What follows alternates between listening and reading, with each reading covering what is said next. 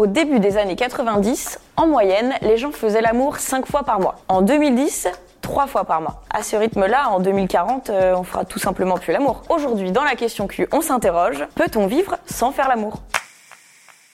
Dans une société hyper sexualisée, ne pas faire l'amour est mal perçu. Et pourtant, certaines personnes choisissent l'abstinence après avoir souffert d'une relation par exemple. D'autres vont faire vœu de chasteté lorsqu'ils embrassent une religion. Il y a aussi les gens qui se définissent comme asexuels, qui eux n'ont pas de rapport sexuel car ils n'en ressentent tout simplement pas l'envie. Et ils représenteraient 1% de la population mondiale, ce qui équivaut à quelques millions de personnes. Donc, faire l'amour, c'est comme la coriandre. Il y a des gens qui adorent ça et qui en mangent tout le temps, des gens qui s'en fichent de savoir s'il y en a ou non, et des gens qui n'ont pas envie d'en manger parce qu'ils n'aiment pas le goût.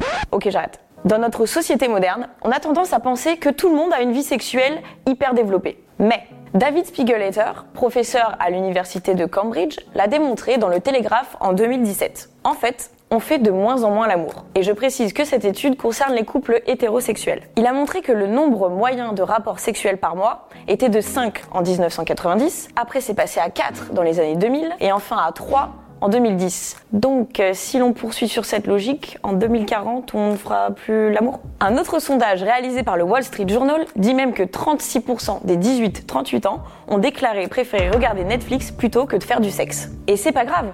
Bah oui, faire l'amour euh, n'est pas un besoin vital, comme manger, dormir, respirer ou boire de l'eau. Donc, physiologiquement, au niveau de ton corps, si tu n'as pas de rapport sexuel, il ne t'arrivera rien de grave. Prenons du recul. Je vais maintenant te faire mon petit laïus. Il n'y a pas une manière de faire l'amour. Et envisager un rapport sexuel est quelque chose de très personnel, qui évolue dans le temps. Donc pour certaines personnes, faire l'amour n'implique pas la pénétration par exemple, mais la stimulation des zones érogènes, qui sont d'ailleurs nombreuses. Les marques d'affection sont aussi hyper importantes parce qu'elles nous connectent à l'autre. La sexologue Catherine Solano explique. Si l'on sait exprimer ses sentiments autrement que par le sexe, par la parole, les gestes, les caresses, on peut sûrement trouver une forme d'équilibre. Donc on l'a vu, il n'y a aucun problème à ne pas avoir envie d'avoir de rapports sexuels et donc d'être inactif sexuellement. Mais savais-tu que les chercheurs ont montré qu'il existe un désir hypoactif? C'est un désir sexuel endormi qui peut donc se réveiller un jour. Donc Tant que toi, tu ne souffres pas de ne pas avoir de rapport sexuel, eh bien tu peux tout à fait te passer de sexe. Par contre,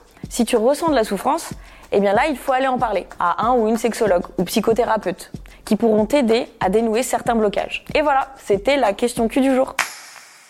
Si ce podcast t'a plu, montre-le nous avec des étoiles et des commentaires positifs. Et puis partage-le à tes potes sur les réseaux sociaux.